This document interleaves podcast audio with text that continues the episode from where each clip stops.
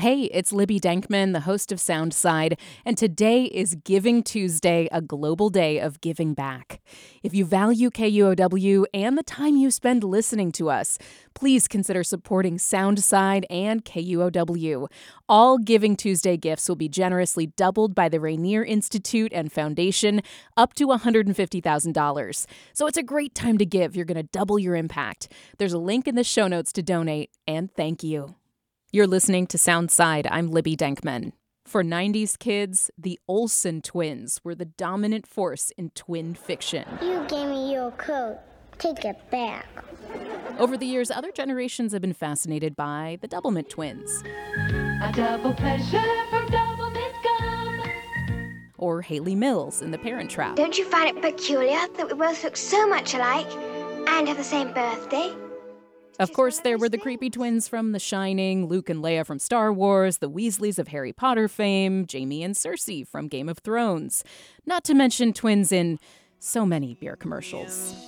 with the twins.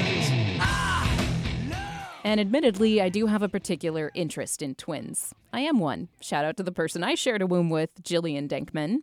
But why are twins stuck so firmly in our consciousness? Helena de Bres says it comes down to something called the twin mystique. De Bres is an identical twin and an associate professor of philosophy at Wellesley College. Her latest book is called How to Be Multiple The Philosophy of Twins, and her twin sister provided the illustrations.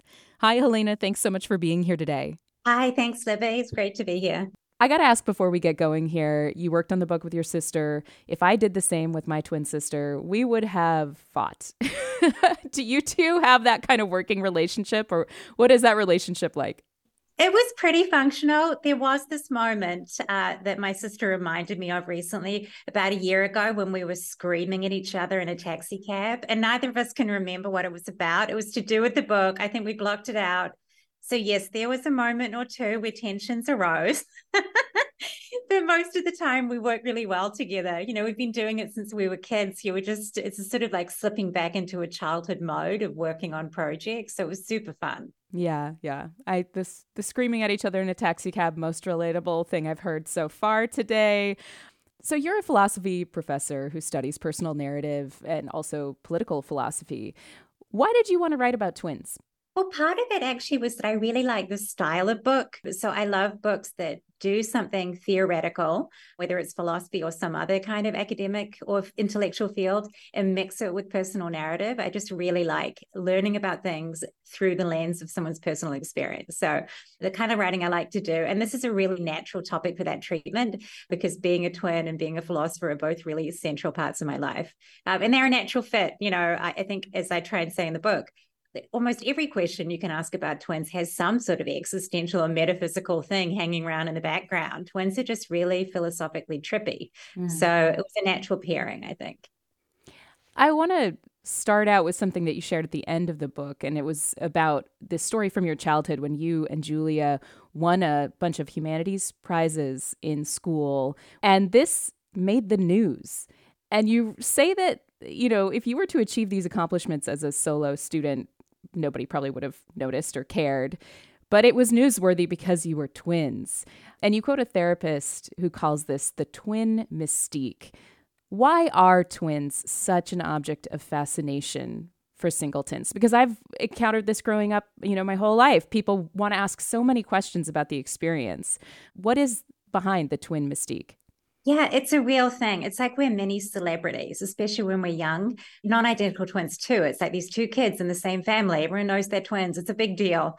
Part of it is just our rarity, I guess. There are more non identical twins around these days than there used to be because of IVF and rising maternal pregnancy, but they're still pretty rare, and identical twins are super rare. Uh, so it is that. But also, I think twins are like, they're a, as we were just saying before, they're a natural kind of hook for a bunch of questions about human life in general. So, questions about free will, about love, about personal identity. So, I think people are fascinated because we're just kind of cute and unusual and trippy, but also because we raise these really big questions just by standing there. So, I do think it's the philosophical aspects that are driving a lot of that fascination. Yeah, questions about nature and nurture and identity, all of that is all tied up in just the fact of twins. Um, and stories about them are used in many cultures throughout history, as you write about. Stories and parables, Castor and Pollux, Hercules and Iphicles, Romulus and Remus. What is the narrative power of twins? Why do they recur so often in myth? Part of what's useful about us is that we're and we can be used as figures as sort of stand-ins for a whole range of different binaries right? Twins sometimes they're treated identical but often they're polarized. So one twin will be like the good twin and one's the evil twin or one's like the nerd and one's the athlete or one's like the hot twin and the other's like the frigid twin. So you can use twins narratively to explore a whole range of different contrasts of different ways of living or being so they're just really useful for getting at um, some of these questions. They're also like easily used for comic purposes. You know, that whole switcheroo thing, twin switching places, identity confusion is really ideal for like theatrical treatments. The Hayley Mills, you know, parent trap situation. Classic. movie. It's my favorite movie. Love it. Love it. Um, but also horror. Twins are often in horror movies there i think it, that genre really reveals that this fascination with twins is also it's not totally benign right i think that singletons often find twins to be not just like interesting but creepy and that attitude i think really says more about singleton anxieties about personal identity and love than it does about the actual experience of twinhood so there's a lot of projection going on mm. you talk about those binaries that people sort of slot twins into. So you have the outgoing twin, the introverted twin. Sometimes it's the evil twin. That was always the joke growing up. Which one of you is the evil twin? Were you the um, evil twin? I always thought it was me. I did. I would joke and say it was my sister, but secretly, I deeply thought it was probably me. I felt like I was maybe the one with more ulterior motives most of the time. You know, or there's the narcissist and the more empathetic twin. I do bristle at those tropes in literature and in pop culture, but at the same time, I do feel like my identity was shaped in a complementary way to my twin. I mean, growing up, I was the outgoing twin and she was the more introverted twin. She's artistic, I was more of the academic person. There was also the competition lens. We were pitted against each other often. So, is it just literary tropes that shape that concept of twins, or is there a basis in reality behind that? yeah, it's a tricky question. So the first chapter of the book is called Which One Are You? is talking about this question. And I, I canvass a bunch of different answers to try and get clear on why it is that we do this to twins. And also I think by extension why we do it to other humans. You know, you don't have to be a twin to be contrasted to your sibling in a really dramatic way, or even in a romantic relationship, people take up certain roles. So why do we do this? It's clearly a really unsubtle way of treating humans, right? No one can be cleanly positioned at the end of a binary like that. I do think in the case of twins, part of it is really just a kind of panic move. You know, parents bring these infants home, they can't tell their own children apart in the case of identical twins. So they need to find some way to distinguish them. And I think there's a kind of overcorrection. It's like, oh, we're going to decide maybe randomly, or maybe on a little bit of a clue that this is the quiet one. And then the quiet one takes that up and starts kind of acting into that role. And it is a self fulfilling prophecy. So I, sometimes I think it's something like that. Yeah it's being reinforced by your environment and by the people around you because it's easier to consider people in those in those categories. Yeah totally. And then i think because there are these narrative treatments out there in pop culture and film and literature and myth people will use those sort of standing portrayals of twins sort of as a, a model or a template for twins they come across in real life. So there's a feedback loop with the culture as well I'd love to hear you talk about the ways that your seminal twin in literature growing up, the, the Sweet Valley High twin pairing, how did that shape your concept of twins? And what did that mean to you and your sister growing up? Yeah, did you read those? I I read a few. Yeah, I was more the like Olsen twins generation. So the ni- I was more of a '90s kid, but I have read a, some Sweet Valley High. Yeah. Right. Yeah, it was big in the 80s. So my sister and I read them and we were sort of it was a feature of our sort of like celebrity status that we were twins because everyone was reading those books and was in love with Elizabeth and Jessica. So I got identified with Elizabeth, who was the writer. You know, she was sort of she would wear like cashmere sweaters. She's like just a goody two shoes, really, a little bit moralistic. And then Jessica was this wild child, you know, like just seducing everyone in the high school and wearing like you know, distressed denim jackets and just being absolutely awful. But everyone loved Jessica. Everyone wanted to be Jessica. But I just knew because I guess I'd been told this story from early on. There's no way I was Jessica that was going to be my sister. Even though we're both like 10 year olds and neither of us are seducing, you know, men across our high school campus. We're like 10. So, yeah, that was one of these instances of something out in the world. I think reinforcing an existing difference and maybe magnifying it. So yeah, we idealized them. We wanted to grow into them. Maybe we did. You know, I'm a writer now. Did your sister become a temptress? Possibly discuss that on the radio. Maybe a little more than I. There are tales I could tell. I mean, we talk about these binaries that that twins are split into that we just have discussed, but twins also have the condition of being considered one person in many venues. Even my friends growing up would have a nickname for my sister and I as though we were one person and referred to as one entity. What was your experience with that growing up? And then how do you feel about it? Yeah, so we definitely did have that um, done to us. You know, it's like people will give twins a single birthday present to share. They refer to us as the twins, not by our own names, you know, and we're assumed to kind of sub in for each other in a bunch of roles. Like I talked to this mother of twins who said, when, when her kids were young, one of them fell over in the woods. Their school friend came running up and just said, Where's the other one? As if this one had kind of like, you know, been used up and there's a replacement right there. That was the kind of attitude we would have. So I certainly experienced it. And I used to really resist it. I didn't, I was like, Of course, we're not the same person. You know, I don't feel it when someone like steps on her foot. You know, I don't know what's going on in her mind all the time. We have separate bodies. So I used to be irritated by it. But I've come around to thinking that there's something true about it. Twins aren't the same person, but they can kind of function as a single person in some special ways. So, yeah, I talk in the book about how twins can share a mind in a certain sense, how they can be a plural agent, like act jointly. So, yeah, I think there's more to it than I initially thought. The concept of that is so creepy to me, the idea that we would be one entity. But then I think of the ways for example, my sister and I share memories and we're not sure which person it occurred to.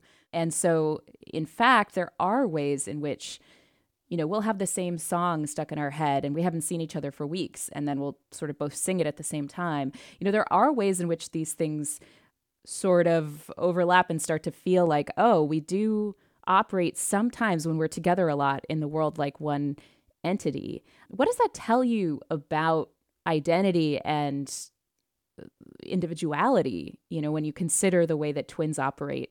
Well, I think a lot of the time the reaction people have to that, including twins, but definitely singletons, is to be creeped out by it and kind of, yeah, criticize it, pathologize it. You know, it's like everyone has to be distinct individuals, you know, boundaries. We're all screaming boundaries. Um, well, and that's an American value, right? The idea of individualism is that's kind of a core to our society. Yeah. So we all have this attachment to the ideal human life as being one of like discrete individuals, you know, interacting, having relationships, but basically having these firm mental, physical, and emotional boundaries that can't be crossed. And it's actually a relatively recent innovation in human culture to think of humans that way. You know, we're all deeply social beings. Um, and in many cultures and for many, you know, centuries, those boundaries weren't policed as much and it wasn't thought to be somehow unhealthy to have those experiences of merger. So I think one of the main lessons that twins can give to singletons is to demonstrate how you can be very very closely connected to someone and nonetheless function as a perfectly you know healthy ethical human. Because when, when you think about the twin case you can see the same thing happening with singletons right? Mothers and their infants or parents in general and their infants can often feel merged. Romantic couples talk about you know being one person like two halves of the same thing it's like it's a common experience to have when you're closely connected to someone and I, I think that we shouldn't be pathologizing it the way that we kind of reflex do. Yeah but so often it is. I mean i think that this veers into your discussion of um, queerness and twinhood and the way that in pop culture i mean you know Edgar Allan Poe and the House of Usher, uh, you know, up to Game of Thrones and Jaime and Cersei the idea of a too close twin relationship is pathologized and you know oftentimes it kind of veers into a concept of queerness.